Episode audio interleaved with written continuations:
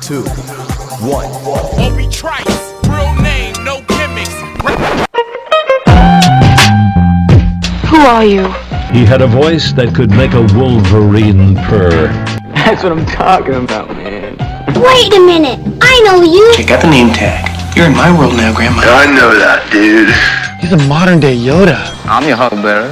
Allow myself to introduce myself. Greetings and salutations. We came, we saw, we kicked its ass. You're excited. Feel these nipples. That boy is good. Mm-hmm. Good and terrible. Well, I have a microphone, and you don't. So you will listen to every damn word I have to say!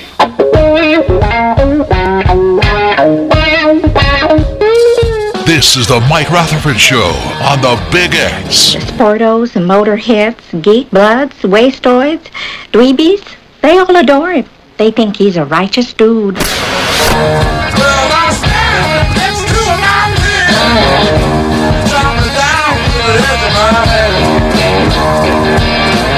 All right, all right, all right, all right. Welcome in, everybody. It is Thursday, June 9th. Beautiful day here in beautiful Louisville, Kentucky. It's the Mike Rutherford Show.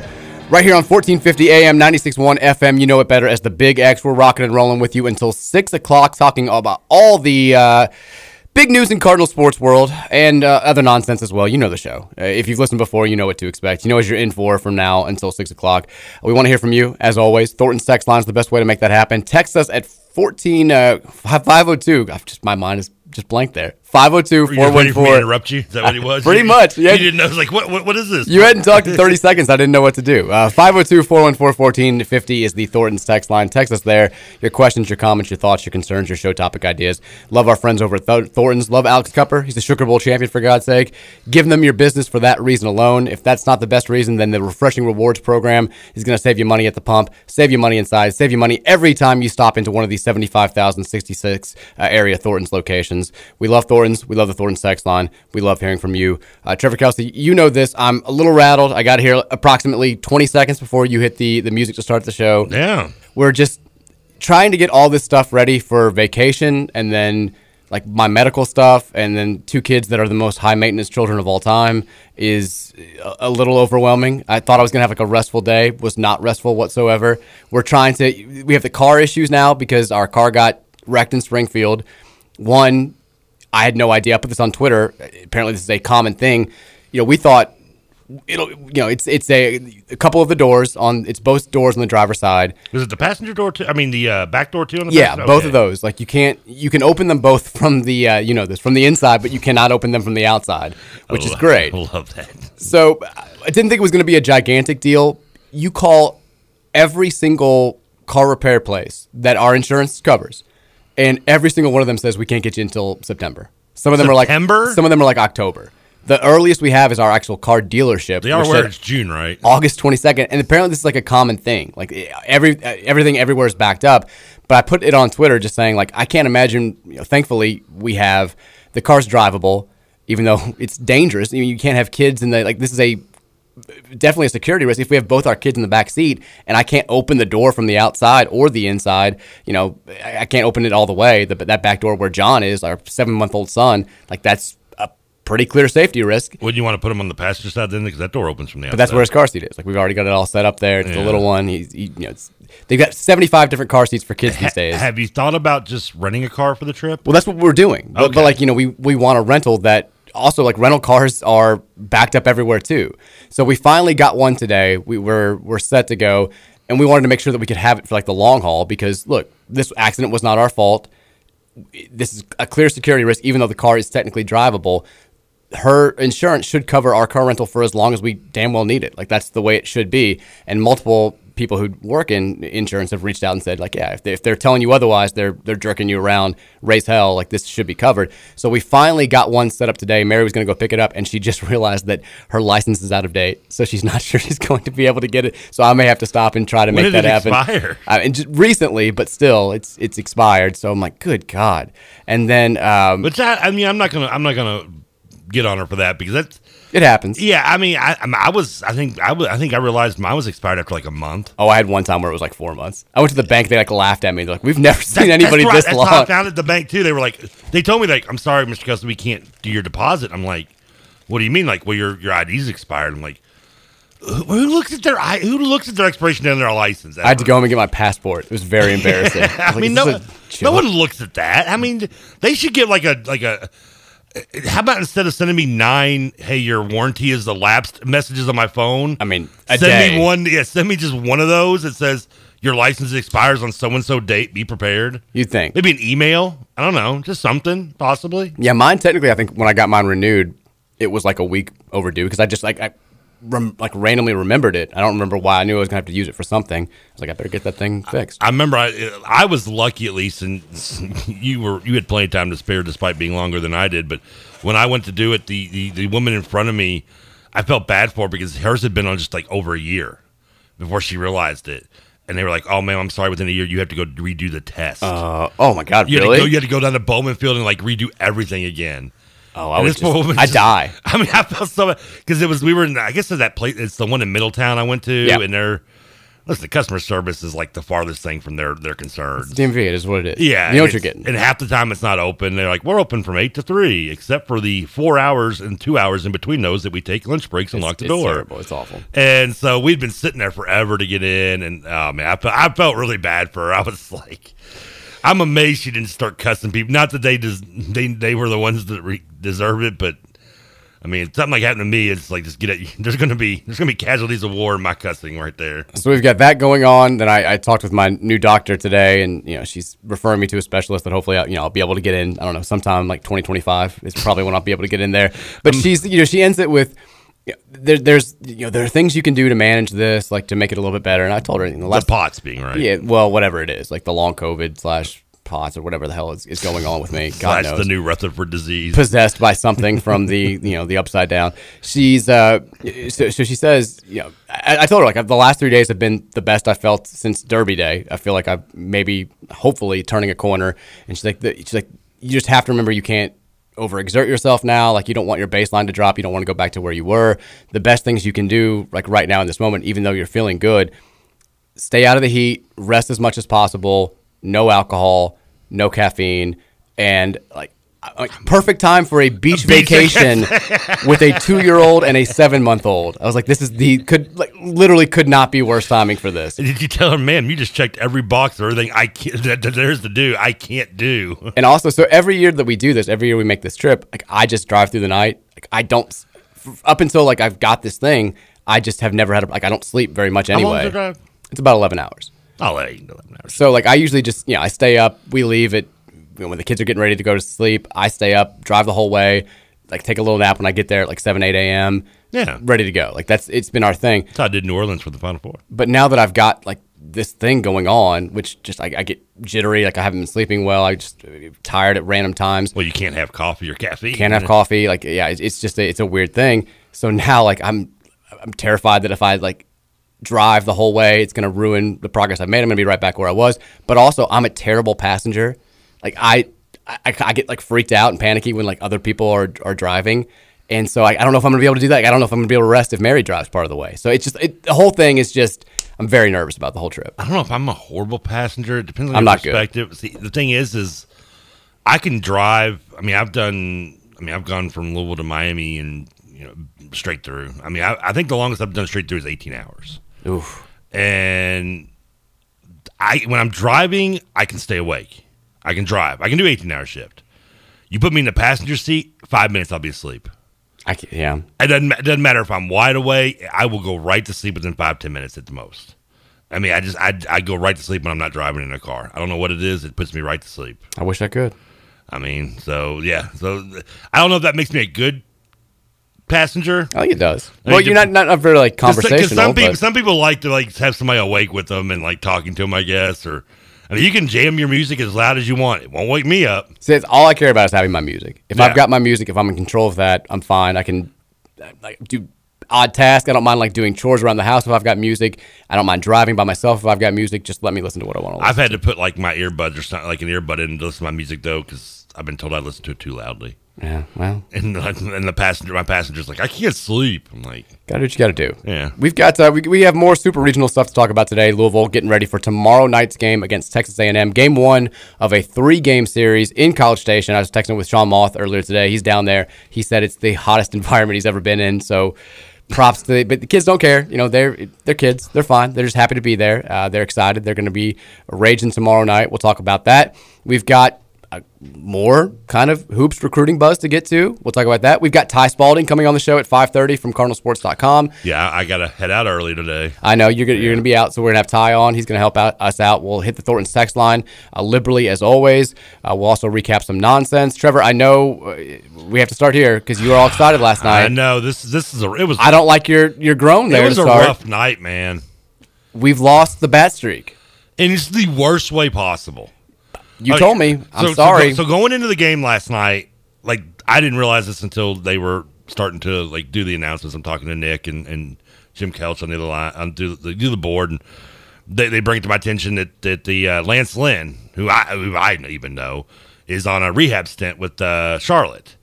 And I'm like, ooh, that's not good. That's that's not good for the streak. They're sending like a Cy Young candidate down on the Not great. rehabs. Yeah, uh, and I, I just jokingly was like, well, maybe we could put an asterisk next to this one. Like, you know, it doesn't count. Like the streak gets broken when you're playing like a you know a major league all star and Cy Young candidate in, AAA. Then it shouldn't count. But that shouldn't matter either because the bats just destroyed poor Lance Lynn. And he may not be ready to come back up to the White Sox. He may not even be a Cy Young candidate anymore, for all I know. Uh, when by, when the smoke all cleared going into the fourth inning, the bats were up twelve to twelve to three. oh my god. We're we're cruising. I don't think I knew it got that bad. We they scored ten runs in the was it third? I guess third inning, bottom of third. I mean, it was uh, one. I think two people had multiple hits. It got to the point where they were just starting to discuss even you know records of innings hits and, and, and runs and so forth like that. Not touched by the way, but it was discussed. So we're cruising along. It's twelve to three. They, I think they score uh, a couple runs and I want to say the fifth inning, maybe maybe a run to fifth, run to sixth. It's twelve to it's twelve to six going into the ninth and we're just we're, we're good. We're, we're, we're, we're the, the streak is locked in. uh, We assume. It was going to be Trevor five for five, five in a row on the board. I mean, I, we were just going to play nothing but the Luniz got five on it here. It was all going to be songs with five in it. Hi-Five, uh, the band. You know, can't wait another minute. You remember that one? Uh, we're gonna, yeah, because I played it and you had I taught you about it. But nonetheless, so I'm all we're ready. We got it's happening. We got we need to do the bottom of the ninth. It's not even needed. Um, and then the uh, the wheels fell off. Unbelievable. The relief, our, our I forget his name, the closer for the Bats, who has given up five runs all season in relief, Oh no. decides to give up six runs in the bottom of the ninth Oh, or top of the ninth, tied Oh, 12 12. Oh no. Oh, did I mention there was an hour rain delay with not a drop of water from the sky? You did tell me what you were doing during the rain delay. I was, I was like, sounds like a banner Wednesday night, Uh, Trev. my favorite part was TJ. I said kind of the same thing to TJ. He texted me back. Goes, "Do you think you may have overdone yourself? It didn't even rain. You know that, right? like I know. I don't know why. I don't know what there was the reason for a 55 minute rain delay without a drop from the sky. But you know what the hell? I took advantage of it. So they tie the game. It goes to the 10th. Uh, top of the 10th, the uh, the Charlotte um, Spoil Sports score a couple more The runs. Storm Chasers, is that right? No, it's Omaha. Ah. What is Charlotte? I forget, but they're bad. They're the, they have the worst record in, in, in, in the AAA. They they they have. I think they came into the season with 19 wins in this The game. Knights. What a lame name. Yeah, they they they're bad. Sorry, Bellman. So Love you. you do it right. Just for a minor league baseball team, I mean. Charlotte just ruined it all. Uh, Disco did the music. So they uh, the Knights score in the top of the the fourth, uh, the tenth, make it 15-12. The Bats come back in the bottom, score two more runs, get a guy on second, and strike out, lose the game fifteen to fourteen. Good God, unbelievable. Game finishing up not long after midnight. And like it cost you, you couldn't even watch AEW in peace. I watched it on my phone as best I could. Did Orange Cassidy win the Battle Royal? No, but I did rewatch. Was he in it? He was not. Well, I'm well, sorry. why do. I even care then? It was a fun show. The battle royal was excellent.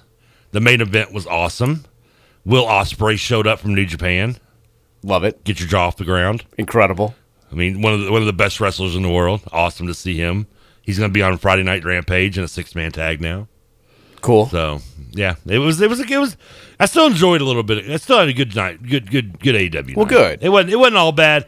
Other than the Bats losing, I don't know if I can still put the asterisk on it with, with Lance Lynn's consideration because they scored 10 runs on him, but yeah, what the hell? You talking about Lance Lynn, and again, a story that nobody cares about besides me that, that I have to tell now because you said this. Like a rehab st- uh, stint, just getting drilled.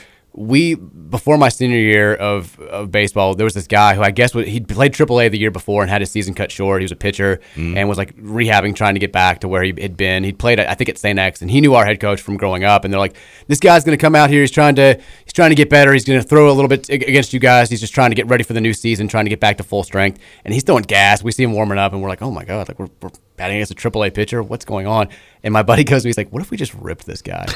and I, so I lead off. I'm the very first hitter, very first pitch. And what grade are you? High school junior? My, Sen- my senior year. Oh, senior, okay. We're well, get- yeah, okay. And then this guy's like a you know 25 year old. He's been playing minor league baseball Yeah, for but technically you're eligible to be a first round draft pick. could be. I mean, I'm, I'm 18 years old. We're we're a group of 16, 17, 18 year olds that have not played a game so far this season. First pitch I see, I just lace this double into the gap. I'm on top of the world. Cat's loose in the alley. On, I'm on top of the world. I'm thinking like, oh my god, I hit a double. My buddy Jim's batting next. Three pitches later, deep like bomb oh, in left center. We proceed to just rip the hell out of this guy. I think he just gave up that day. Like he went like two innings against us. Like we just drilled this minor league pitcher, and I never heard about him again. Like I don't think he ever pitched again. Do you Like, know his name? um, I don't know if I want to give it. I, do, I think I remember it. I don't want to give it out there. Oh, come on. Because I think now he's coaching baseball locally. Can you give initials? No, I'm not going to do Oh, that. But wait, tell me off the air. then. anyway, I will. But anyway, I'll tweet it out. We just we roped this dude. and You could tell he was just completely disheartened. Like I by the like- end, he was like he's like just telling us what pitches he was throwing. I'm like, yeah, just act like you're not trying. But yeah, yeah. it was a bad moment. How have we not heard the story of you destroying a AAA pitcher in, in high school? Well, I had a bad senior year. That was about the only thing I destroyed. So it went all downhill from there. pretty much. Uh, we've got uh, other U of L things to talk about too. I wanted to mention uh, this NIL collective that's out there. This is big news in the NIL world. Uh, we've also got this pending football recruit uh, commitment that seems to be coming around. People have ideas about who that may or may not be. Also, I put together my preseason top 25 for college basketball for SB Nation. They're- number one. They hired me to do it. Who do you think I had number one? Louisville. I did not have Louisville number one. Did you still just to be a troll? What if I did? There was a part of me that wanted to do it. One of the things that does annoy me about San Francisco's number two. USF. yes. Sorry, Todd Gold. Would they, would they just send it back to you and be like, do it again if you did something like that? Probably. Okay. Clicks Bonanza. Got me. Could you imagine?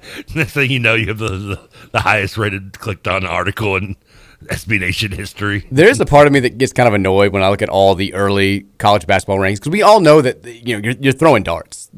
There's never been a year where all of the preseason top 25s in like June that get thrown out, or the ones that people post right after the Final Four, have been eerily accurate. Like like we nailed it. Like we got all 25 teams right. So you know there should be some disparity. And it- Somebody had, I think they would have pointed it out Yeah. multiple times. Yeah. So, and there have been years where like I nailed like number one and number two, and like yeah, I'm more than willing to point it out. Like hey, look, Yeah. look at me, I, I was on Virginia before anybody else last year. But for the most part, they they look horrific in in hindsight, and that's the way it is. So with that being the case, you'd think there'd be top 25s all over the place because rosters are still unsettled. You've still got some transfers out there. You've still got, you know, is this guy even going to be good? We think he's going to be a sophomore superstar. Maybe he's just going to be as bad as he was as a freshman. You just you don't know any of these things. But it's amazing how eerily similar all of these top 25s are. It's like everybody's just piggybacking off one another. So I always try to have a few where I'm just like, look, I think this team's going to be better than everybody else. I'm throwing them up there. I'm not going to worry about it. But picking number 1 this year was I get why it's all over the place. Like you look at uh, there, if there are eight, nine top 25s out there, you've probably got three or four different teams that are gracing the top. And this is the way it's going to be all summer long. It's as interesting a preseason number one discussion as I can remember. And that's good. Like, I, I think that usually leads to an exciting season. So, like, I. I really dove into it. I wasn't sure exactly who I was going to have and how good some of these teams were. There's some teams that I still don't feel good about that I've got like after I get past the top 12, I'm like, all might suck. well, Like, anything after top 12 is pretty much just throwing crap against the wall and hoping it sticks anyway. And also, like half these teams, like Illinois has a like basically an entirely different roster. They they lost all but one of their starters from last season, but they replaced them with all really good guys. And then Skyy Clark, uh, the kid who was going to go to Kentucky to run the Mhm. point, like they might be good, but you know how did transfers mesh well? We saw that last year. They, we, Louisville never played like a team. Like that could be. so I assume Illinois is number one. Illinois is not number one. Ah. They are in the top twenty-five. Guess who I have number one? I'll let you do that. I'm assuming Gonzaga isn't number one. Gonzaga is not number one. Number two? They are not number two. Ooh, look at Mr. Trendy over there. Uh, looking for clickbaits. Um, I'm gonna say you went with. I'm trying to think who you like going into next year. Did you go UK? I did not go UK. Okay, UK in the top three. Yes. Okay. UK's number two. Ooh, so Gonzaga's probably three then or four. Gonzaga is number three. Okay. Uh, number one would be who would you have liked? Um, Tennessee. No, they are top ten. Oh, are they? Okay. You, you, you swallowed your pride there a little bit. I know you probably wouldn't have put Kansas back at number one. After I've got them at number four. I think I've got them higher than anybody else. That would think so. I'm surprised. Yeah, I'm surprised you put that at. Got Jalen Wilson back. I think Kevin McCullar is really good. You wouldn't do Duke, would you? No. No, I think I'm. I think I'm lower on Duke than anybody else. I've got them at twelve. Who do you got? North Carolina. Oh, how my brain fart on North Carolina? Yeah. It's like, like you would. I get the discussion. It's interesting because that makes sense. I'm sure North Carolina. You're not the first to put North Carolina one. I, I think I saw a couple other people have. Yeah. I think maybe it was either Goodman or Rothstein. They've got North Carolina number one. I, if I had to guess, I'd say North Carolina is probably going to be the preseason number one when all said and done because it makes sense. I mean, it's North Carolina, and they're bringing virtually everybody back from a team that was national runner up. In a, a normal year, in normal circumstances, that's a no brainer pick, right? But they're a team that flirted with the, you know, even making the NCAA tournament for most of the year. Mm-hmm. I think, and this is how I kind of defended it, is they're getting a lot of comparisons to last year's UCLA team, which made kind of a fluky run to the Final Four and brought everybody back, and then wound up being a you know good but not great team that was uh, a four seed in the NCAA tournament, made the Sweet 16. I think the difference is that UCLA team, like, just kind of got hot in the NCAA tournament. There was no sign going into the big dance that they were like they didn't end the Pac-12 season on any sort of gigantic run. Yeah. They seemed like a, a team that shouldn't have even been in. Whereas Carolina, they go from definitively on the wrong side of the bubble to winning 12 of their last 14 games. Bacot becomes a superstar. The guards finally become consistent. They have all these good things happen, and like it- wasn't outside the realm of possibility that they were going to get hot and make a deep run in the NCAA tournament by the time they got in safely as a number eight seed. And when they did, I mean, they beat Marquette, biggest margin of victory ever for an 8 9 game. They knocked off Baylor, reigning national champion, who was the number one seed, uh, took care of that UCLA team, blasted St. Peter's the way that the other three teams probably should have blasted St. Peter's, beat Duke in a game where Duke had more than you could ever imagine to play for, and they had a big lead on Kansas in, in the national title game. There's like there there was nothing fluky about their run, and they get everybody besides Brady Manek back from that team. I guess Kerwin uh, Walton is, is also gone. Like they should be. I'm not saying they're going to be a dominant team because they had, certainly had flaws, and we saw that throughout the season.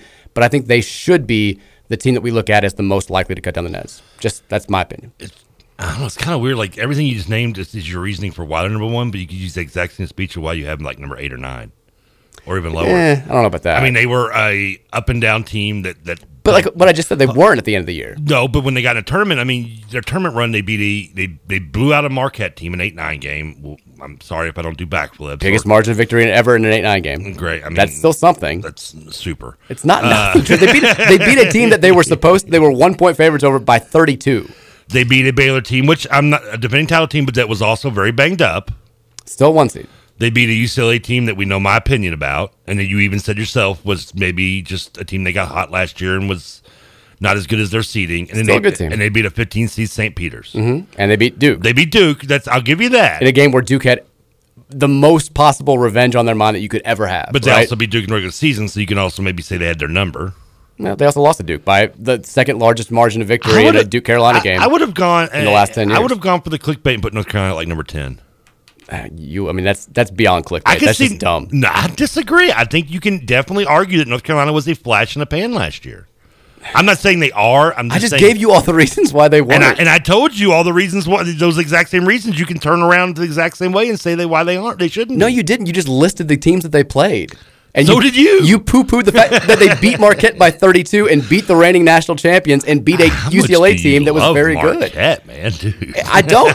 It's Trevor. It's an eight-nine game, which is statistically the closest matchup in the tournament. No eight team had ever beaten a nine by as many points as Carolina beat that Marquette team by. That's not nothing. No matter how much you just. thirty-two. I mean, Purdue beat Yale by twenty-two. I mean, I mean, how much? Yeah, that, that- what does that have to do with anything? did they get did they get bumped up? You can't just say you their- can't just say that something matters because you don't think it does. Like, oh, well, I they beat agree. by I'm telling you the same thing.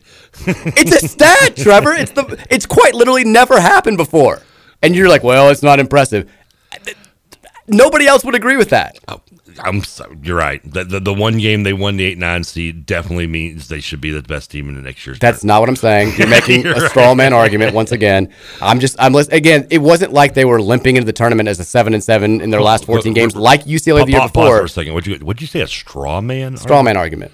Like like I've never heard that phrase. Okay, well I'm not going to explain it to you. Like You your, can- your argument's the paper straw. I'm the plastic. I mean, strawman argument is not a. That's not.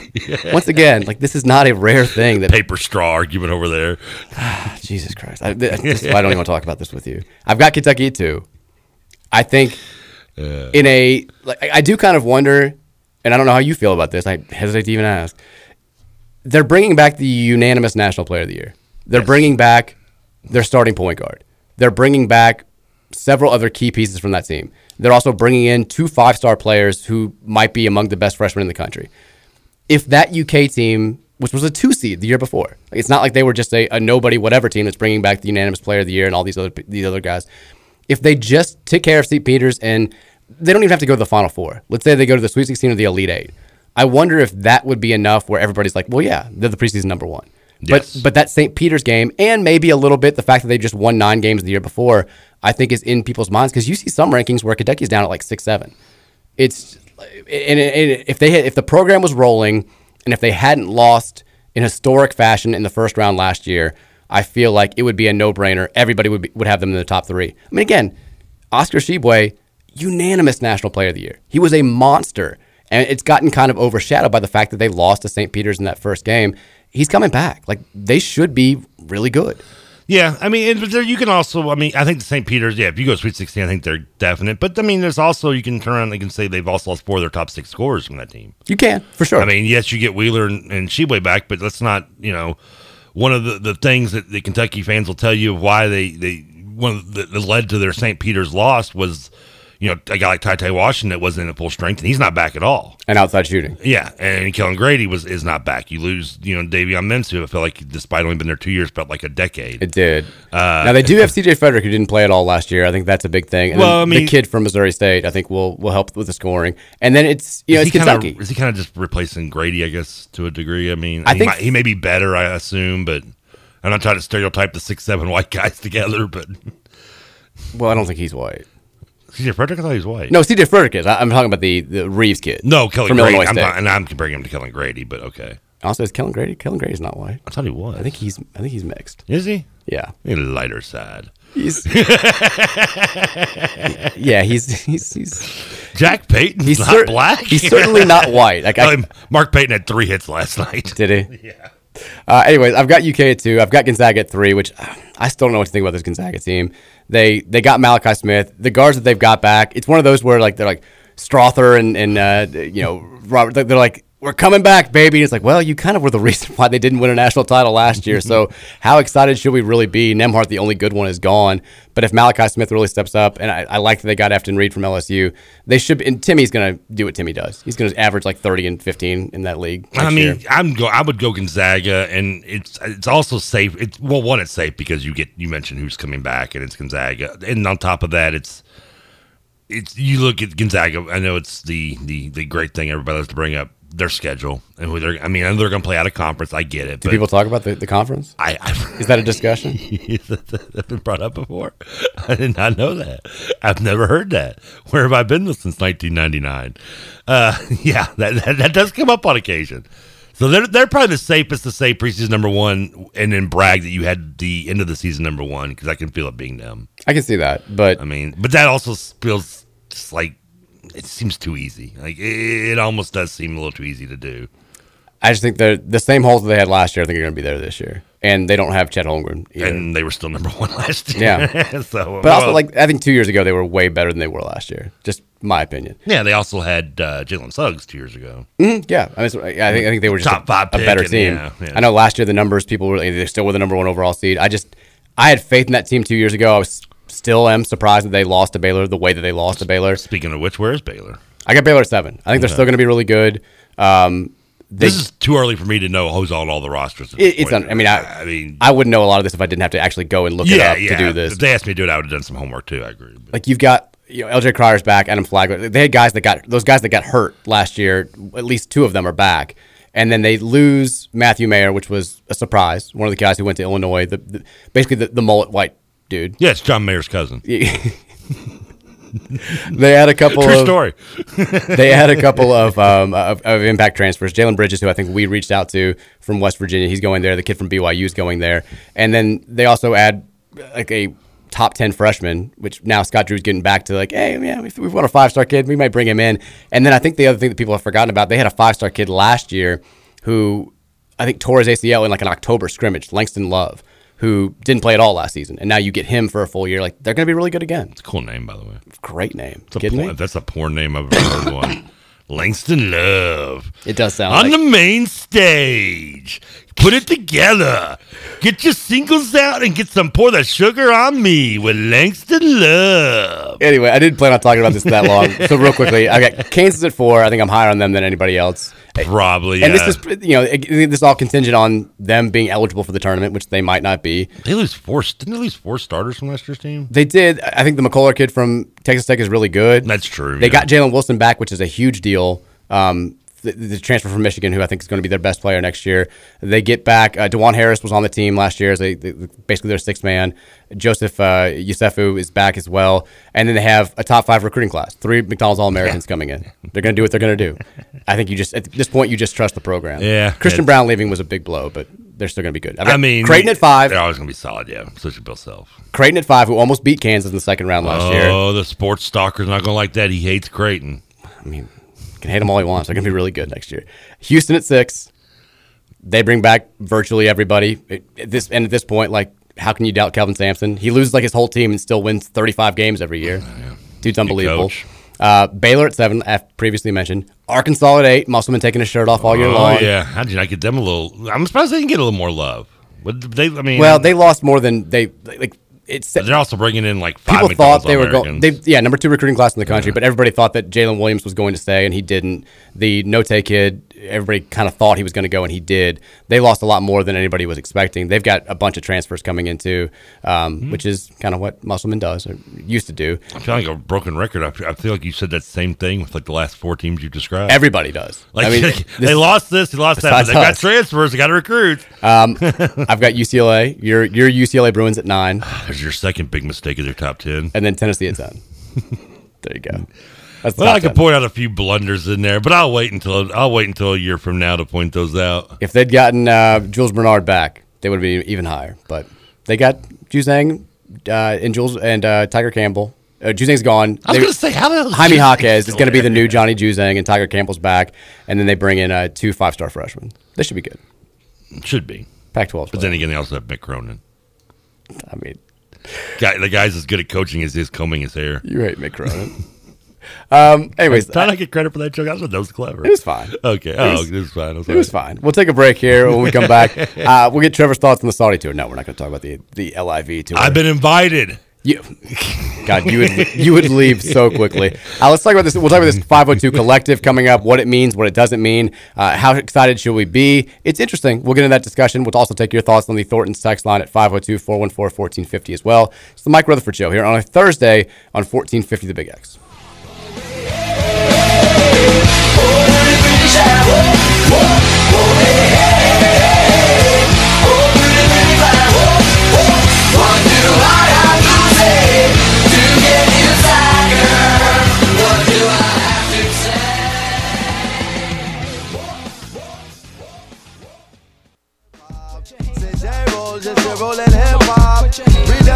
Redefinition, say you're rolling hip hop. Say black soul comes to rocket yacht. From the first to the last of it, delivery is passionate. The whole and not the half of it. Forecasting aftermath of it. Projectile let them blast away. Accurate assassin shit. Me and quality close like Bethlehem and Nazareth. After this, you be pressing rewind on top your master this. Shining like an asterisk for all those that you gather. Connecting like a roundhouse from the townhouse to the tenements. Cause all my Brooklyn residents, all the heavy regiments, don't believe, hear the evidence. We're Brooklyn. I'm loving what we're doing on this Thursday right now so far. Trevor's vibing. Oh yeah, I love Black Star. What did the Cali kids say about Louisville? Chill cool, vibe? chill, cool vibe. I thought it was, it was a cool vibe. I thought it was just a chill vibe. Whatever it was, it was chill. So, yeah, we chill. Louisville is a vibe. We, well, you know, you know the slogan, the Chillville. Chillville. Chillville. Chillville. That's the vibe. You know the vibe. I mean, can we not get shirts done? Scott's on the front says Scott's Tots in. On the back says the Chillville. I mean, I feel like those need to be two separate shirts. Two, and then the other shirt needs to be Welcome to the East Coast, L.A. God. Come on, man. I like it. I mean, this is one of the times I'm like, man, maybe I'm in the wrong fan base because if I was on UK, them things would already be on online for sale right now. Oh, all it takes is one awful pun. Yeah. It's like you know, you're making millions with UK fans. Rex Chapman called me up. Can I make a shirt out of it? Or just slap the score of any like semi-important game on a sheet T-shirt and it's done. Like we beat South Carolina one time in football to go three and zero. Boom, T-shirts, million sold. This is the only time I've ever been not jealous of not to be a UK fan. There Nothing been, else. Th- there have been several times in the last like 10, 15 years where they've, you know, it's like it's been the big win in, in UK football. Like they, this is before they got good the last couple of years. Remember, like I don't know, like every random season you can think of where they would beat Mississippi State or they beat South Carolina to get to four and one. usually the only, usually the two. Yeah, and they they'll make T-shirts for that game like over the hump or whatever, and then they end up going like seven and five or six and six the rest of the season. I'm like some poor bastard is still wearing that shirt around from like it's like the game October second, 2011, Kentucky 24, South Carolina 17, and anybody else in America is like, what? We beat Georgia in 2012 at home. I will, actually, I I would love to They design. had a couple times. They had a couple years where they they knocked off Georgia a few times. I would love to design and buy a T-shirt dedicated to like the most random, meaningless Louisville victory of all time. It's like, like October. Would that 6th, be my 1997 Conference USA championship shirt? Kind of, I've but like, got- but that's at least a championship. I want a meaningless, Whatever a game that gave was. us nothing in the grand scheme of things, like October twenty seventh, hmm. twenty fourteen, Louisville twenty eight, Boston College eleven, like just Louisville 63, Temple 10. a big, lo- just like giant picture of a cardinal bird just stomping on an eagle, as if it was the a, a win that people are talking about. There've been books dedicated to it. Oh, Just the- why not? I, I think the perfect one would be the game we blew out Memphis. We talked about. Remember when they beat us two years prior? We, we you had forgotten about that, but I Yeah. brought it up, and we beat them two years later. We blew them out. That's the shirt right there. Why not? We just beat. We just did a beat down on Beale Street, or the meaningless, even like though it was at our house. the seventeen ten we had when we had in Charlie's last year over Memphis, the terrible The, Memphis team. the Trent the Trent guy return kickoff return touchdown. no, that was he, Trent Guy didn't play for Charlie. Oh, you're okay. No, What was the one we went down to Memphis? Don't and- talk about Trent Guy on the show. He's a freaking stud. I'm- Don't. no, I'm not bad. He's a freaking stud. I know he won the game for If you say one bad word about Trevor Kelsey on my show, about Tre- Trent Guy on my show, Trevor Kelsey, you're out of here. He's a freaking stud. That guy is a freaking stud. no, that's My favorite U of L rant of all time. Still don't see how he went to went to, to Burger King or he, like he like he deserved to go to Burger King after the loss to UK Nobody even said anything either that set uh, Craig Dorpaul. when he went off on that. just wanted to get out in front of it. well, that was That af- guy's a freaking stud. that was after the UK game, wasn't it? Yeah, when he dropped the I think that was the same one I saw him at Burger King. well, he didn't deserve Burger King. He right. didn't. But he did return a kickoff against Memphis down at Memphis that, that was the game winner for us, and I can't remember what year that was. But it was the same year that I Oh, the one year he was our whole offense. Yeah, it was it was the same year that I was on the elevator with all the leftover rendezvous barbecue after the game, and then Kenny and Tom get on the elevator like one floor down with me. I'm sitting there holding like six sandwiches and a bunch of like a, a cup full of sides and like two sodas, and Rob Jones just laughing his ass off at me because Kenny just looks kind of looks over me. He's like, "You like the food, huh?" Or something like that. I can't remember. He said something along those You're a lines. big boy. Yeah, I'm like, "Yep, it's good. Good win, right?" Just announced, Trevor. Would you like to know who the first opponent, the first official opponent for the Louisville men's basketball program is going to be in the Kenny Payne era? Is it going to be North Carolina Central? It is not. Is it going On November 9th, opening night in college basketball, the U of L Cardinals will host Scotty Davenport and the Bellarmine Knights. Sweet. I love it. I like that. I mean, we've been celebrating.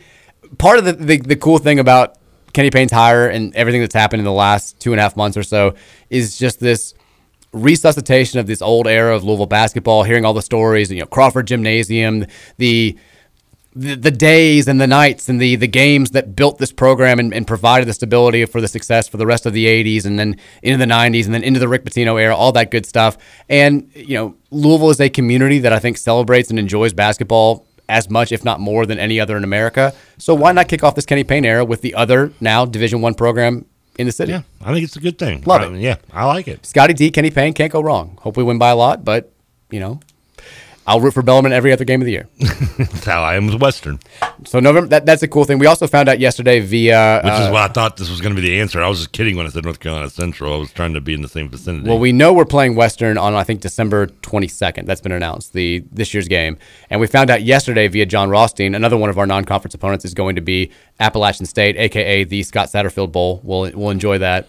I mean, when I saw that, I didn't. I guess I just wasn't paying attention to see who tweeted it, and I saw little ads to Appalachian State like his head. I'm like, You thought it was football? I mean, it made sense, right? I mean, wouldn't you have thought that too? Just if, Yeah, um, for sure. Just I mean, just glancing over, and I hadn't. And then when I noticed, I think it was a retweet that I saw it, or not a retweet, but somebody just saying like via, you know, you know, through so and so, and I didn't read it all the way through, but I'm reporting that this person is reporting. yeah, yeah. Thank you. Uh, was Chris Broussard, but Exactly. Yeah. So, but when I then I noticed Rothstein, I'm like, and I saw a picture of a basketball court underneath it. I'm like, well, that's weird.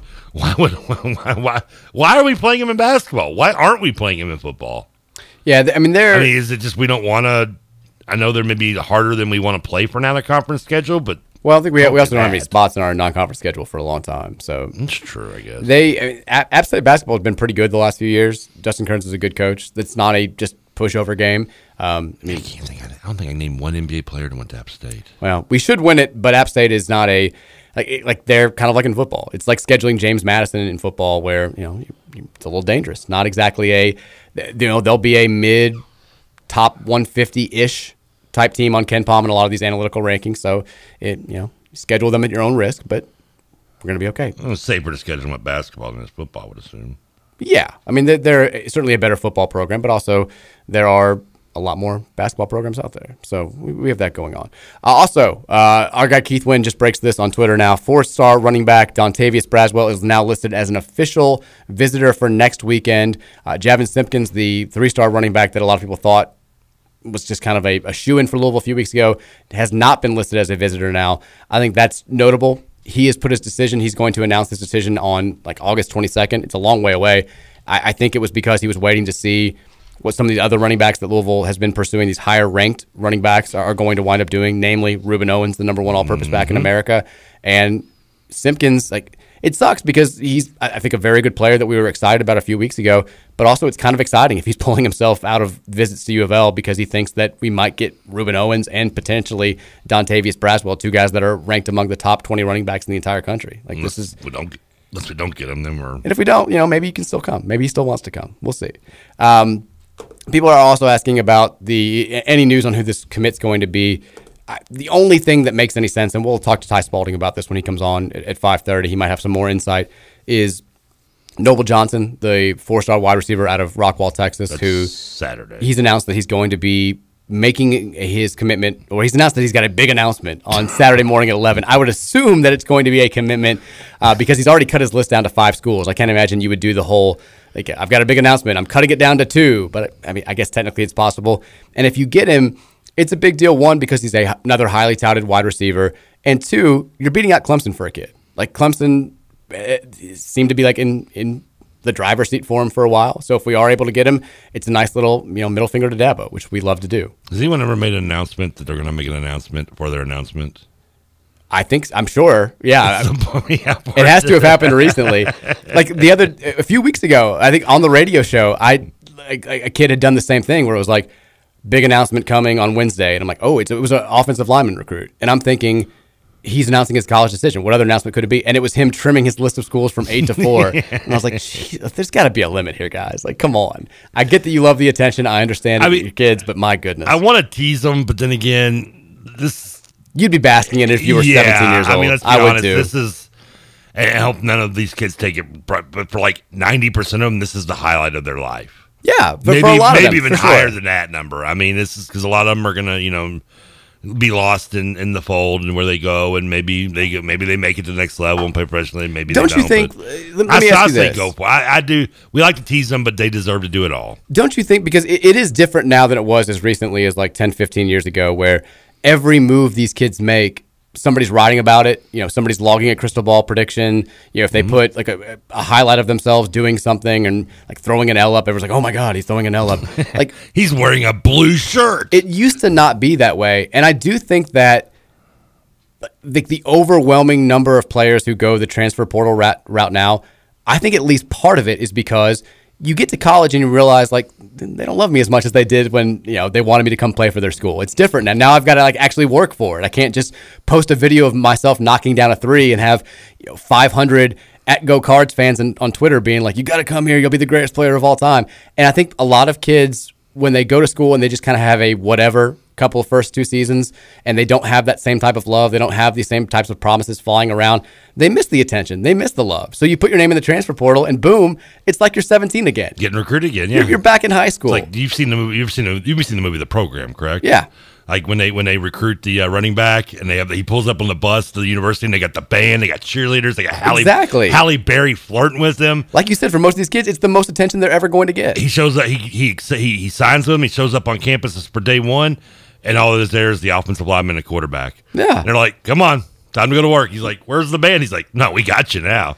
Once I mean- you get there, and you know, sometimes I think the coaches don't accurately or adequately communicate this to a kid. Like when you get here, you know, we're gonna be on your ass. Like it's not gonna be like we are now, when we're just sucking up to you every second. But like when you come here, it everything's going to change. And I think for a lot of these kids, it's a just such a culture shock, and they miss the attention. They because they, you know, nowadays they get it from when they're like 14 years old up until the point when they sign their name on the dotted line. And that's where we're at as a generation with social media. Is everybody has to have approval and attention. It's all about getting likes, isn't it? And retweets. Yeah, there it is. There's our old man take first every- hour. Everyone has to.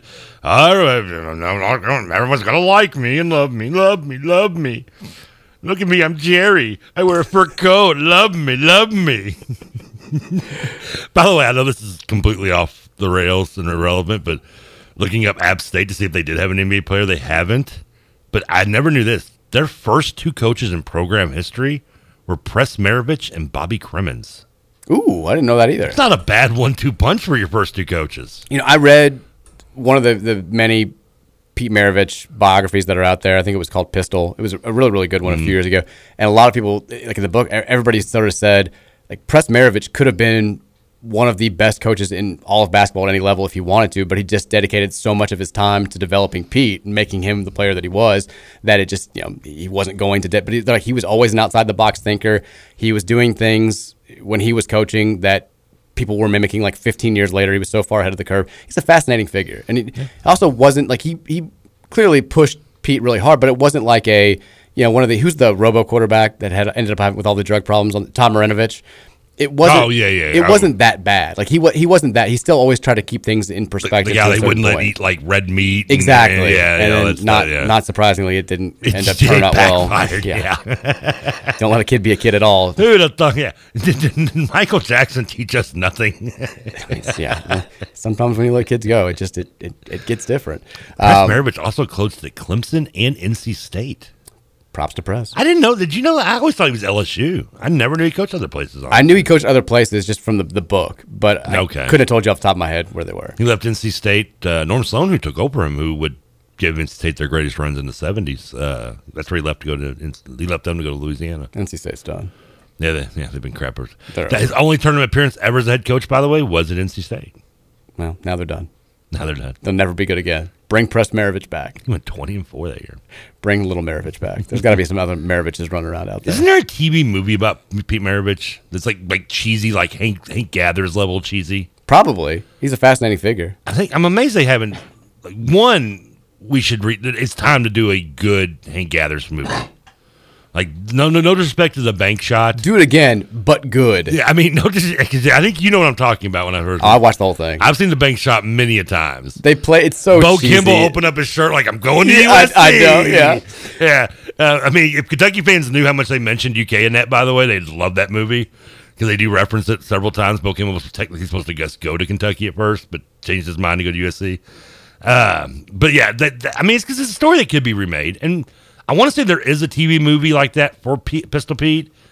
But I mean, how do you not remake that too? I mean, can we maybe put on the back burner your 19th Thor movie and maybe your 20th remake of another 80s film and like do something? If you're going to remake something, make something that maybe could deserve it. It appears there are like a lot of movies about Pistol Pete, and none of them have good ratings. I Good mean, I. I want to say there was the only one I think of is the there was it was called the Pistol. I think it was a TV movie. you know what movie did get uh, plans did get released, and one I know we are up against the top of the hour that I'm excited Oh, about. wow, you won't care. Brad Pitt is starring in a movie about Formula One racing. Well, I like I, you know I did Jerry like- Bruckheimer, teaming up with seven-time world champion Lewis Hamilton to co-produce that bad boy. Jay Bruckheimer in a sports movie. You know my thoughts on that. Brad Pitt, though. Brad Pitt. I liked Ford versus Ferrari. Ford versus Ferrari was good. I Very did like good. that. I know. I, after reading about, I was a little upset of how they they kind of twisted the ending to compare to the truth, but Mhm. you know, that is what it is. Hollywood. Uh, let's go to break when we come back. I, I, I promised we were going to talk about the NLI Collective. We didn't. We will do that in hour number two. I will also talk a little bit uh, previewing this weekend series in College Station against Texas A&M. The bubbles are coming, folks. Hopefully we can pop them all weekend long. God, it's going to be hot. It's going to be so, so hot. Uh, we'll preview that. We'll also talk about the latest odds about these super regionals that have come out today. All that coming your way here now, number two. It's the Mike Rutherford Show here on 1450 and 96.1, The Big X. Yo, it's like one, two, three. Most of the time, live quality. We came to rock it on to the tip top. Best alliance in hip hop. Why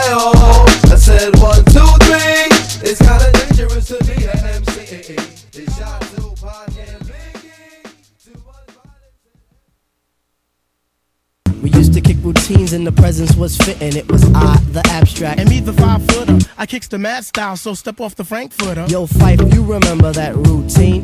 That we used to make spiffy like Mr. Clean? Um, um, a tidbit, um, a smidgen. I don't get the message, so you got to run the pigeon. you're on point Phife. All the time, tip. You're on point Phife. All the time, tip. You're on point Phife. All the time, tip. So then grab the microphone and let your words rip. Now here's a Tribe. funny You love introduction Tribe. of how nice I I am, that's my- Tell your mother, tell That was father, one send band about locking in the three years ago. I last long. My crew is I, I, I heavily considered going to be my first Red Rocks concert. Oh, really? Uh, me and a couple buddies were, yeah, we. You should have.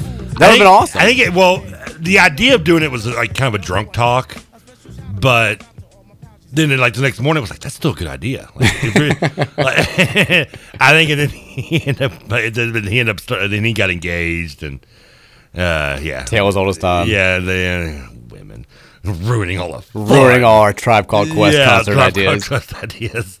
But that was that was I wouldn't. I'd, I'm not the f- biggest favorite of hip hop concerts because they can be very hit and miss. So this had to have been before, because Phife died in like what, 2016, 2017? It was after.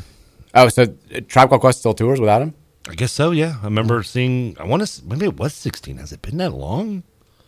No. I mean, you don't know. I have these thoughts all the time where I'm like, there's no way it was that long ago. I'm like, oh my God, it was even longer. It was the night at Brownies for our buddies last. Our buddies did a concert at Brownies, and we went all up there and got hammered.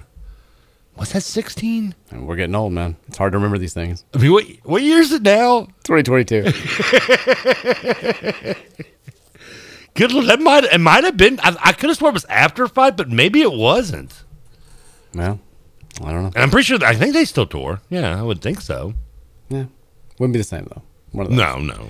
Uh, let's talk about this new U of L collective that came out today. NIL collective. I, I, the name is called 502 Circle.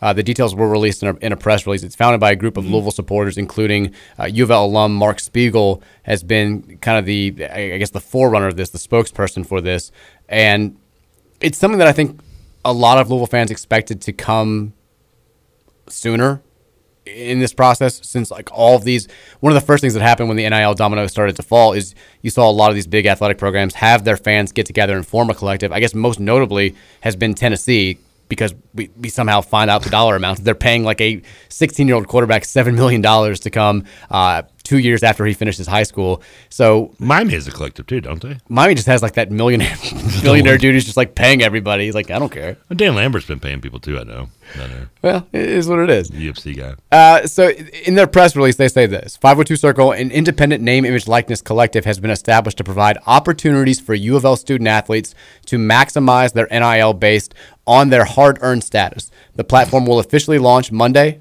August 29th, and has been created as a wholly unique and cutting edge, and cutting edge NIL collective incorporating best in class technology. 502 Circle will be operated in compliance with state NIL laws and NCAA rules. It will make it easier for supporters to become financially involved, uh, thus translating to monetary gains for U of L student athletes. That go on. Sorry. You're good. What, what do you have to say? I was gonna no. Please, I want you to finish completely before I, fin- before I say it. Um, the, the quote from Spiegel says this: "We want to bring in the circle to mean so- we want being in the circle to mean something special. We aren't solely focused on large money donors, but want to ensure that we engage every supporter. We know that begins with creating a brand that people want to associate themselves with. All of us who are part of the collective and are consummate supporters of the University of Louisville, the community has certainly felt the upward momentum. The timing couldn't be better for our August launch date. Uh, if you want to follow them, you can do so. They, they have a Twitter account now, 502 Circle, all that good stuff. You can keep it going. And if you want to, uh, if you're a company, business owner, you want to get involved with them, you can email them directly at partner at 502circle.com. The opening statement of the description is the fanciest way I've ever heard someone say, "We're here to buy you recruits." Well, yeah, that's the whole point. I mean, that's, that's, that's, the, that's the nicest and coolest way I've ever heard, which is basically all they're saying is, "We're here to buy recruits." I'm not again. First of all, I'm not like knocking that. Well, no, I'm just saying that's you, to, to pull a Rutherford favorite slogan out. It's called spade a spade, right? Yeah, for sure. I mean, It's oh, they have a Twitter account. too. Well, yeah. A lot of these things, that, you know, they want as many people involved as possible, and I don't know exactly how this one's going to work. But the way that like, I know the the Florida one, at least in its infant stages, I don't know what's happened since. The way that they did it for the basic fan was, you know, you contribute this amount of dollars, and you get some sort of inside access. Like we'll have a, what, I don't know why you're laughing. I know. No, go on. I'm going. Like your money is going directly towards this ath- athlete, who then in turn is going to hold like a Zoom meeting with the other 10 people that have paid the same amount of money. They're going to give you inside info as like what's happening in practice, what the coach says about this, what the coach says about that. Like that's kind of the lead in. My assumption is there's going to be something similar at play here where if you do this, you're going to be able to associate with these players. You're going to have, uh, you know, firsthand access to information that you can't find anywhere else. You'll be able to, you know, schmooze with coaches, all this good stuff.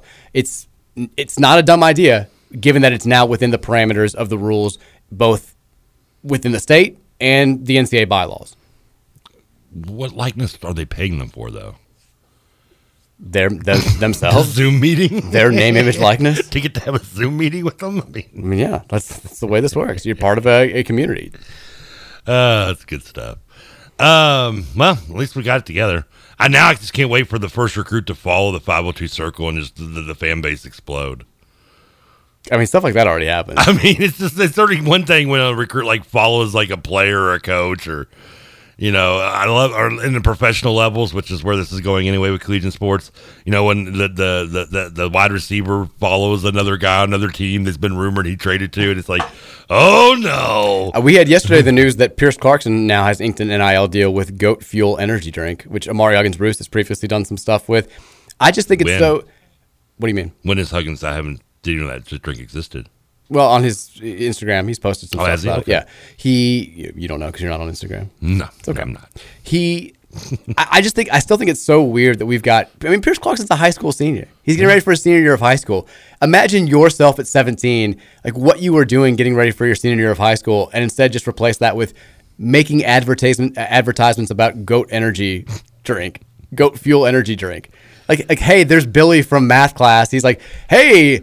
Want a goat fuel energy drink? Walking goat around- fuel energy drinks for everybody. Walking around looking like uh, Talladega Nights with like logos all over his jacket. I'm at Trinity with like a, a goat fuel energy drink tie because it's the only part of my clothing that I can have some sort of flair on. You just you throw a big fit in the middle cafeteria because they don't offer goat energy drink? like this is ridiculous.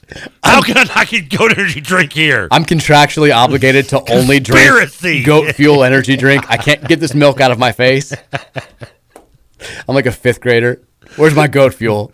you, get up and just walk out of Spanish class. Mr. Rutherford, what are you doing? I'm sorry, I'm a sponsor of an English speaking. I can't.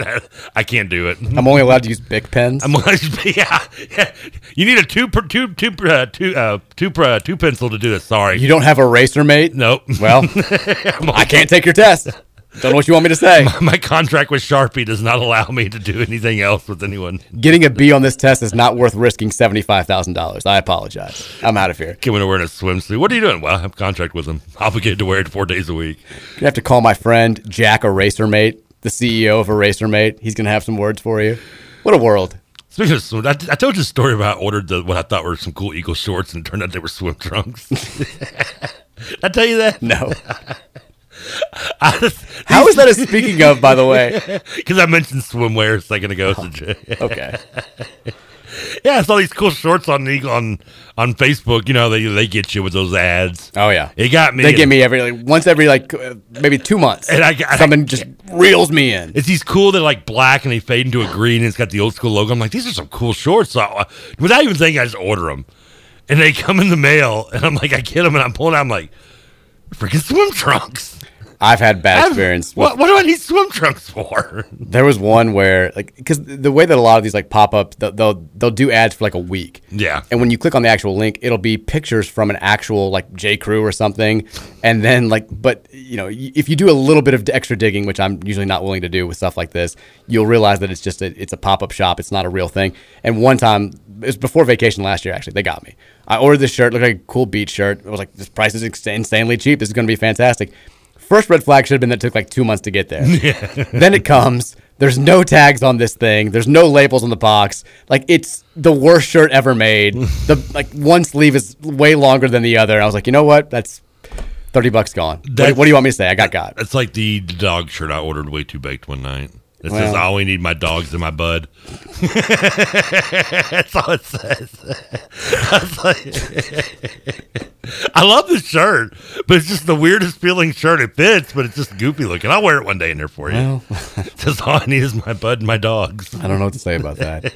Uh, two staff changes were announced today on the, I guess not staff changes, but staff announcements were announced on the U of L football side of things today. Stanford Samuels has been named the new recruiting coordinator, and Sean Love was elevated to the position of director of sports medicine uh, and head athletic trainer. Samuels was a former cornerback at uh, Florida State.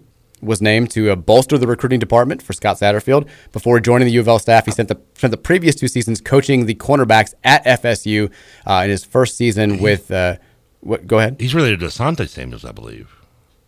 Isn't his brother? Maybe. Asante Samuels Jr., Asante Samuels, the son of Asante Samuels, the former. I don't know. I think it is. I could be wrong. His name's Stanford Samuels. At a player, as a player at Florida State, he had 156 tackles and six interceptions during his career. Originally signed as an undrafted free agent with the Colts, but he saw time with the Edmonton, Winnipeg, and Montreal squads in the Canadian Football League. Graduated in uh, from FSU in 2003. Love, working for U of L since 2018. Yeah, he's been doing a lot of things in the sports medicine department. Joined U of L after four seasons as an assistant football athletic trainer at Kansas, uh, and also served as the interim head football athletic trainer in the spring of 2018. Props to both those guys. Happy to have them on board. Let's make some magic together. No, I stand corrected. He isn't. I'm, I'm, I'm, I'm swinging and missing on the the. Uh, It's okay. It's, it's Thursday. His father, Stanford Samuels Jr., though, did play professional football nice. at Florida State as well in the uh, early 2000s. Well, not professional, but that's. At I Florida, guess at Florida State in the early 2000s, you were getting paid more than some schools were paying. I promise you that. There- there's the joke. There's, Uh, but speaking of which, uh, at what point does a recruit change their name to a company? Nil, right? I mean, it's going to happen, right? Somebody's going to end up changing their name to like Pierce Adidison. Mellow Yellow Kelsey or something. That'd be awesome. I I mean, it's inevitable. Did you see? Uh, but uh, quick shout out. Uh, one of my favorite guys associated with U of L basketball over the last, I mean, ten years. Logan Ballman, uh, who was a walk on on the national title team. I think earned a scholarship for one season before that when they had extra scholarships to use. Um, one of the nicest, most genuine people you're ever going to meet. He was on staff for a couple of years, was a full time assistant during the David Padgett year, got elevated there. He's been coaching at Evansville for the last several seasons. They got rid of Todd Lickliter's entire staff after a bad year this year. He lands now. Understatement. Yeah, I mean, well, his program got put in a rough place because Walter McCarty was, you know, doing Walter McCarty things with the student body, and uh, that put everybody in a rough spot. So he was a free agent. He's now signed a deal. He's going to join Trent Johnson's staff, another former U of L assistant, out at Cal State Northridge, Nice. aka the former home of Mark Gottfried. Nice to see Trent Johnson back out on the West Coast, too. Love Trent Johnson. Yeah. Great dude, but Logan couldn't be happier for him. I know it's been in the works for, I guess, a couple of months now, but they him. couldn't officially announce it. Good. Glad to see him have a landing spot. One of the, the truly good dudes uh, who's come through U of L basketball in recent years. I uh, college uh, World Series odds. We mentioned yesterday the DraftKings odds came out and they had Louisville as the 12th overall choice. We now have the odds from Bet Online. I like these more because Louisville is a, Better is seen as better. Tennessee seven to five favorite. It's like I, I get I'm it. surprised it's not worse than, or, uh, you know, what, what would be, what would be better, like five to seven? Well, yeah, that was math with the Mike Rutherford show. What was Secretariat's odds going into the, the Preakness? I mean, that's, Yeah. Tennessee, I mean, I get it. Like they are, the numbers they put up this year are unreal. They should be an overwhelming favorite. but it, it's an unpredictable event. Like stu- it is easier to get upset in this type of event than I think it is in the Final Four. Than it is in, in a lot of things. Seven to five is a large number.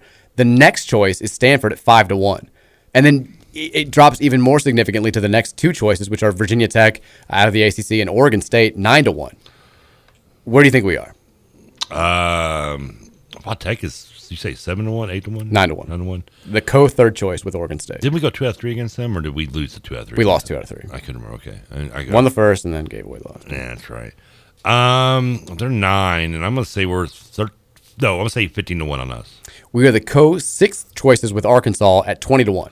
Okay. Mm. Now, what's interesting about this I think is it'd be that big a jump back down, but okay. yeah. So Texas is the, the the fifth choice at twelve to one, and then us and Arkansas are at twenty to one. Interestingly, that is a big jump. Despite being you know, we're the twelve seed, A and M's the five seed. Texas A and M worse odds than us to win the whole thing. They're twenty two to one, directly behind us and Arkansas. Somebody at that site or does not think so highly of uh, A and Bubbles. There are a lot of A and M doubters out there. I was saying this last week, like even uh, last show, even the, ones that have them with better odds than, than we do, nobody has them as like the fifth choice or better, and they're the number five overall seed. Like you'd think they'd be getting a little bit more respect, but I think maybe it's there's some. I don't want to say bias, but there's still some thought that this is just an overachieving team. They weren't supposed to be here. They weren't supposed to be this good going into the year, so they can't be this good. But I, I hope they're not. That's, I don't, that's somewhat of a ridiculous. It's not, I mean, I'm with you. Like they're, I- they're out get- of the I SEC, You, I get you being surprised they're this good because they weren't expected to be, but but adjust the odds accordingly. yeah, you've seen the season. I don't know. This may hurt your feelings, but we're not always right in our predictions, no matter how good we know a sport. You can't fake it through an SEC baseball season. No. If you, I mean, you play. I mean, three games every weekend. I'm curious what they did against Tennessee this year. I don't know. I don't know if they. They may have played them. They're on the same side, right? No, Tennessee's on the east and on the west. If there's east, is there? I don't think that they do that in baseball. Yeah, I was gonna say that, that was about the other thing I was gonna mention. Um, I'm, I'm intrigued now. I'm gonna look this up. Because I mean, that's I would think. I mean, 40 and 18 is a gaudy Tennessee record. only lost like three. Didn't Tennessee lose like four games this year or something? Anyway, well, I think they've lost more than that. Did they? I want to say it's like 11. But A and M is, which is still unreal in college baseball. it is. A and M is 40 and 18. They did not play Tennessee this season. Okay, well, that's. I mean, that could be one reason to doubt them. They, they didn't play the Easy schedule. Easy. No wonder they overachieved. Avoided all the tough teams. Tennessee, by the way, is to answer your question. Oh, yeah, uh, slope at 56 and seven. We Good God. Met in the middle. I said four. You said eleven. I take it back. We literally met in the middle. Seven to five might be might be fine. How did they lose two games to Kentucky? They, they, they, they fell asleep. They sent they sent out the, the B team. I mean, 56 and seven is outrageous. Tell- yeah, look at the, I, the the the gap that they won in the SEC. Like when I was watching the Selections Monday show, uh, they were going over like the accomplishments of Tennessee, and it was just it was almost mind blowing. It was video game numbers. They I, the poor kid from for Notre Dame the other day was like, I think they should be scared of us. I was like, oh no, don't don't, please don't. I saw. Oh, speaking of dominating their sport, I saw Oklahoma dominated again last night. I guess. I'm the- telling, unbelievable. Well, they scored 16 runs, Yeah, I, I I looked. The last score I saw was fourteen to one in like the fifth. 16 to one, national championship series. I think one. I think they had two girls that hit multiple home runs. This may be the most dominant college team we've seen in, in a sport in a long, long time. Like I don't care what sport you're talking about. I mean, you probably have to go back to like Kareem Abdul-Jabbar UCLA levels. I yeah, I mean, I guess, but like, I mean, what is it now? That's 41 run rule games out of however many they've played. Like that's if the, I mean, wonder if the odds of if one of those teams could have come back without the run rule. We talked about that, but it's like, I mean, just odds are probably very slim. Maybe one of them would have. getting to a seventh inning, playing a full game is like a win against these girls. Like it's unbelievable. 16 to one in the championship series against Texas. Kentucky, Kentucky went seven innings with them, but lost by eight. They have shirts. We went the distance. I would. I mean, so that Oklahoma softball team, for comparison's sake, 58 and three this year. They've played 60. So they lost three games. They've played 61 games. Fo- uh, 41 of them ended in the fifth inning because of the mercy rule. They didn't go undefeated though. No, they, they did play Kentucky. They won nine to one. So Kentucky went the distance. You did, they do have a shirt. I take it back. That was, I guess, after six innings, it's an eight-run mercy rule. So they that that game ended in the sixth inning. Oh, so it's a ten run in the fourth, six run in the eighth. Yeah. or six, eight, eight runs in the sixth. That's confusing. Yeah. So that one of their losses was to Oklahoma State. They did not win the Big 12 tournament. Ooh, a rival loss. That's they lost good. to Oklahoma State. They lost uh, one game to UCLA in the the semifinals before they got to the championship series, and then they lost one game to Texas in the regular season. who, who they just demolished. who they just beat sixteen to one. And now if they win, I guess that game is uh, is Oh, they have to play them again. it's, it's a best of three. It's championship series. They do the same thing in the College World Series. You, when you win the first game, sixty-one. I mean, You're making a statement. You just tap out, right? I mean, So that game will be- just- can't Texas girls just claim COVID or something and not show up? Game two, if you want to watch the slaughter, will be tonight at uh, seven thirty on the East Coast on ESPN. Yeah, the ratings for that'll be off the charts. Hey, I mean it's national title game. It'll be. I mean, I kind of want to see how bad it's going to get. I mean, I, I, I saw the score just because it was on the front page of ESPN. Did you watch any of the NBA game last night? I didn't get a chance to because I was Bats. the bats. Yeah, I, I don't. Uh, I guess I could have tried to get it on my phone, but I went with AEW instead. I think I made the right decision. I I watched I, watched the entirety of the second half. It was just you know third quarter Warriors were coming. You knew there was going to be a big run. They have the seven point possession where Curry gets fouled. I still don't really get how that's a flagrant foul. The NBA flagrant rules are ridiculous. I didn't get to see how. It's, I did try to follow the game to the point where I actually put Mike Breen's voice on our airways for a brief moment. oh, on, on accident. I didn't. Yeah, Nick goes. I didn't know. Mike Breen was calling Labatt's games. Well, you know, Breen's been sidelined for the last like few like, like a week because of COVID. He hasn't been calling games, and you could tell he had some he had some bangs inside of him. He'd Yeah. been work. He was just like every third quarter shot was bang. I was like, okay, Breen, pull it back a little bit. bang. Uh, I've got. I'm a 42 year old man with a lot of bangs saved up. Trust me. Got to get him out while you can. I'm trying to. You don't have many years. You don't have many years left. Got to do what you got to do. Uh, but it was like I, I kept wanting it to be more exciting than it was. Jayson Tatum was fantastic. The Draymond Green getting into it with everybody is kind of. I'm already tired of it. Whatever. Like the fu Draymond chance. Draymond, it's just. I mean, The one interesting thing about it was, did you see the, the poor Anthony Mason. when the, the Warriors were warming up, I think it was Jordan Poole was like, I think this goal is too high. And they went and they measured it, and it was. It was two inches too high. Celtics out here cheating? I mean, of all people, listen, Brad Stevens. You you coached at Butler. You're an Indiana guy. You, perfect. Don't you know that the visiting team is always going to measure the goal? You've seen Hoosiers. I mean, you yes, you know that you were ingrained by it. You probably had to watch it in like every year at school. There was tests on it. I think you can't pass the fifth grade without taking a midterm on Hoosiers. I believe it's a state law. You how do you you know you're not going to get away with this? Yeah. It was. Who? How would you? How, how much? It wasn't that. I love the picture of the the uh, the the uh, The tape uh, measure? Tape measure just Yeah, dangling, dangling. dangling. Yeah, which was good. I don't know if I would have even noticed that. I was about to say, you could have the goal like a foot higher than it should be, and I'd probably be like, man, I just, I'm coming up short. I mean, a foot maybe, but that was only like barely like what, like an inch or so. I mean, it wasn't that much up. Yeah, but still, yeah. I mean, the white dude's like, goes to try to dunk and miss it. He's like, I know I can do this. Damn it! Sorry, I'm just I'm checking the text line now. They're talking about people are giving their ideas for what random game needs to be on a shirt. October 14th, 2017, number seven Louisville, 24 Duke 14. Those shirts. I, that was a blackout game though. I remember that game. We played like dog crap. I vaguely remember. Texture says September 13th, 1997. Louisville 26, Illinois 14. that was our only win that But year. I, that game's memorable for Illinois. Yeah. Went 0 11, and that was the only game we won. yeah, that was. See, I, I think it's still memorable. It's that was also memorable. great because Illinois, if you remember, that was Redmond. That was the school he was going Right. to go to. The other thing that I remember about that season. He signed with Illinois. I don't know why I remember this. This was like a fad. It was like a thing that sports fans did for a brief period in time. I feel like there was somebody a fan did it fairly recently too. But an Illinois fan made national news when they got to 0 6 by saying like I'm going to sit on top of my house and not go inside until Illinois wins a football game. And I'll never forget. Like they went 0 11. I'm like, can we get a follow up story? Did this guy spend the entire winter, spring, and summer still on top of his house waiting for next season? I guarantee he didn't. I mean, poor, they in their defense, they had lost two top five draft picks like a year before that. And Still, Simeon 0-11. Rice and uh, the I forget the guy's name that went to Jacksonville. They were like top five. Two, they both went two of the top three picks in the draft. Um, Text says, I'm getting caught up on yesterday's show via pod, and Trevor needs to know there's literally a giant pile pile of garbage the size of a country in the Pacific Ocean. Garbage Island, baby. Hawaii's not that bad, Texter. Come on. This is, according to the texter, I've heard of Garbage Island. This is the Great Pacific Garbage Patch. the the garb. Okay, It is 1.6 million square kilometers of just garbage. kilometers. What do you mean Canada? Give, what, give, give me the right measurement on that. A lot. Last I checked, Jimmy Carter said, "Screw you, metric system." It's a lot of garbage.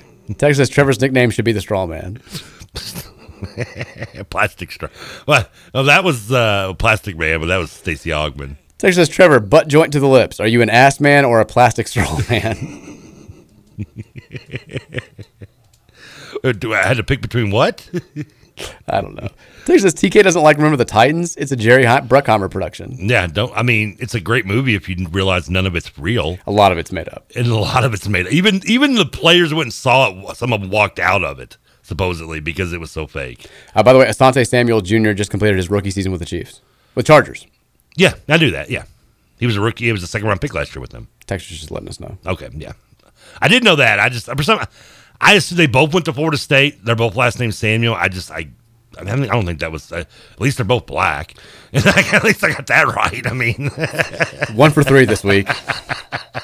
the last thing that I wanted to talk to you about before, and I know you got to get out of here a little early. I don't see color like you people.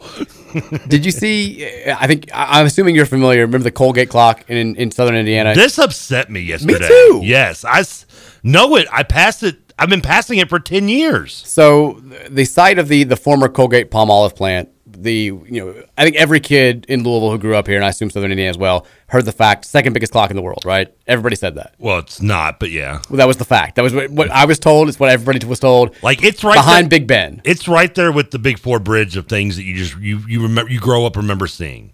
Well, Big Four Bridge was like new, and No, it was, but it used to be just the bridge in the middle of nowhere. Like Yeah, was- okay. yeah, because I grew up seeing that bridge just ne- connected to nothing, just in the middle of the river. so Now it's yes, now it's a walkway and all that good stuff. But the Clarksville Town Council has voted to condemn that property where the the, the clock used to reside. yeah, I think we need the clock for Big X Studios. oh, that would be awesome. Right in front. For the record, it's the twelfth biggest clock in the world. Oh, it is. Uh, I it- stand by second. It is it, well, it's second biggest Colgate clock. Okay. They have, they have one in New. Not even the biggest Colgate clock. They've got one in New Jersey on the boardwalk that's bigger. I refuse to believe I was lied to my entire childhood. Yeah. The Great Steamboat Race is not fixed, and the Colgate clock is the second biggest clock in the world. Well, the steamboat race isn't fixed. Yeah. I mean, unless unless we lose, then it was. Well, we lost this uh, year. That's because they cheated. They, They fixed, fixed it. it this year. Yeah, I I had looked because when I saw, I had not seen that until I guess I saw like you know your timeline on Twitter sometimes just give you random like something. Yeah, it ago. annoys me. And you and me both. But in this case, it worked out because I saw your your reply to someone yelling, you know, yelling no to the closing. Uh-huh.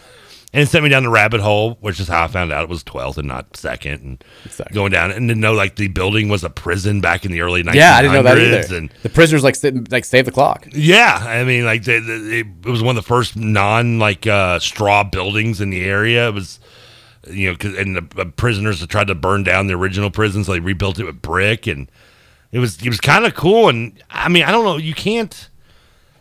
Of How do you let something like that go to waste? how how is it not like put like on like a National Historic Society tag on it? It is. so they can't tear it down, right?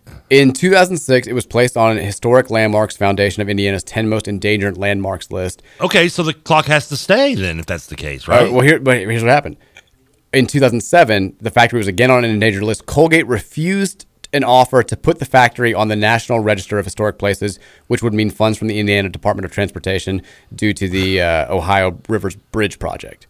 So they just let it go to waste. this is why I'm a Crest guy. This is yeah. I'll, I'm never using Colgate again. I don't even. I'm not even rooting for Colgate University. Sorry, Adonal Foyle. Done with it. Yeah, you Done. can, you can suck it. That's so. They're, are they going to sell the clock? I apparently, or just I guess destroy it. You if nobody just- if nobody buys No, it, someone's going to buy it, right? Big X. I mean, someone's got it. How much do you think that would go? Can I put that on my house? Like put a giant club, a forty foot clock on top of my house. I think the neighbors are gonna love that. We're buying the clock. We're buying the fountain that was in the Ohio River for a brief period of time before it just malfunctioned everywhere. We're going to restore these bad boys. That thing's gone. oh, yeah, it's been gone for a long time. I mean, like 24 years, I think. Really? It's just like sitting in a riverbank. what was the hell was I looking at the other day when I drove by? I was like, I swear I saw something going off. No fountain over there. That makes me concerned on what it was now when I what I was looking at. we need the clock We need the for clock. the Big X Studios. Help us. GoFundMe, hashtag bring the clock to Big X. I mean, we could put it on top of the building we're here now. Big X clock sounds like something that could get us in a lot of trouble if we just said, but that's fine. we got the big X clock here. We're good to go. Uh, Trevor's got to get out here a little bit early today before we uh, we hit the before That's Trevor hits the that's gonna be road. my new rap handle, Big X Clock. before Trevor hits the road, reminding you guys, uh, Shady Rays. We've got uh, you know we're I'm we're leaving for vacation tomorrow. I'm packing my Shady Rays, multiple pairs for just not the road trip, but also being on the beach.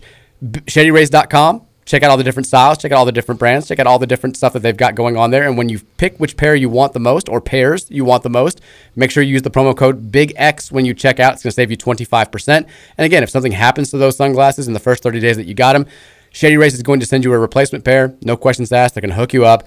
It's the Shady Rays guarantee. ShadyRays.com, promo code Big X. TK's out of here. I'm about to Uh, put mine on as I drop through. He's going. He's going to be wearing them. He's going to look glorious. He's going to be doing his TK thing. Uh, I'll be solo here for a little bit, and we'll have Ty Spalding on at 5:30. It's going to be a fun time. Hit us up on the Thornton's text line. Let me know what I should talk about. 502-414-1450. Uh, we'll talk some sports here after the break. It's the Mike Rutherford Show on 1450 The Big X. All the time, Tip. You're on point Phife. All the time, Tip. Now then grab the microphone and let your words rip. Now here's a funky introduction of how nice I am. Tell your mother, tell your father, send a telegram. I'm like an energizer cause you see I last long. My crew is never ever whack